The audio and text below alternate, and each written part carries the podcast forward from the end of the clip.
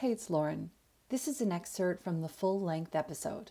To listen to the entire episode, head to the show notes and follow the link. This episode has been brought to you by the Afterlight Institute.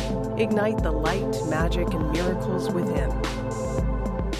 We are prey, P R E Y, to many flows. When I was in my 20s, my mother told me that I was hiding my light under a basket. Now, my mother was very conservative in every possible way. She was beige and elegant. I am not beige. Elegance, well, I can hope. Even she could tell that I wasn't being true to myself. Because in my 20s, this was the 60s, sex, drugs, and rock and roll. And I was I was trying to be like everybody else. I was very nervous because I was I didn't even know which way the flow was taking me.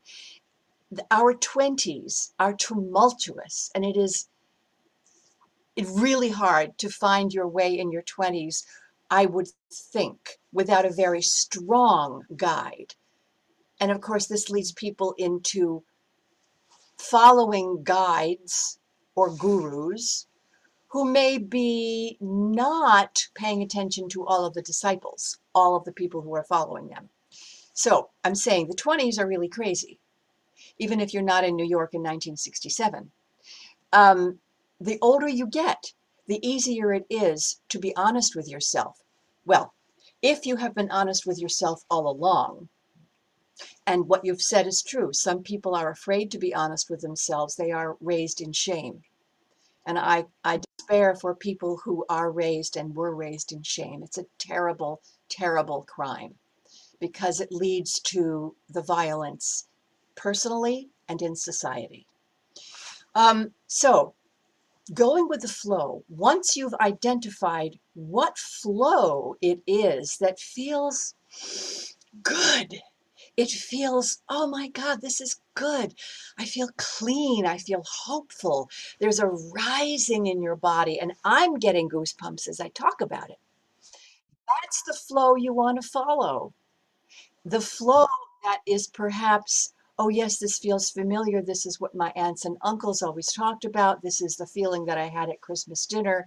But Christmas dinner maybe was, you know, tumultuous and packed with arguments, and no one was getting along because that's what Christmas dinners are famous for, among the more the better kind of Christmas dinner.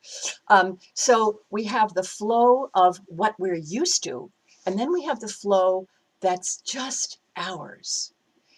Um, when I was a kid, I remember I was in gym class and I found myself looking around the circle of girls, looking into everyone's eyes. And what was that about? And I realized I was looking for my tribe. I knew at 13 that I could identify people by looking closely at them to see if they were on my wavelength. So it may be a feeling that you get. You know, when you walk into a room and you're not quite sure where to sit. Well, when we used to be able to walk into big rooms where there would be a whole bunch of people sitting, that'll come again. I'm sure it will. And you walk into a room and you're not quite sure where to sit, and you pause and you're waiting for something to tell you where to sit. It's not a movie theater where it's a question of being too close to the screen or too far back. That impulse to go not over there, oh, right over there. I want to go sit right over there. That's your intuition telling you where you will have the better experience. And in fact, that is what the Ajna chakra tells us in when I do the energy portraits. It's the Ajna chakra, or maybe it's the third eye chakra. I plead not enough knowledge about the difference between the two, but I do know that it's there that we see who's driving the bus. What is it that you're looking for? And how are you looking for it?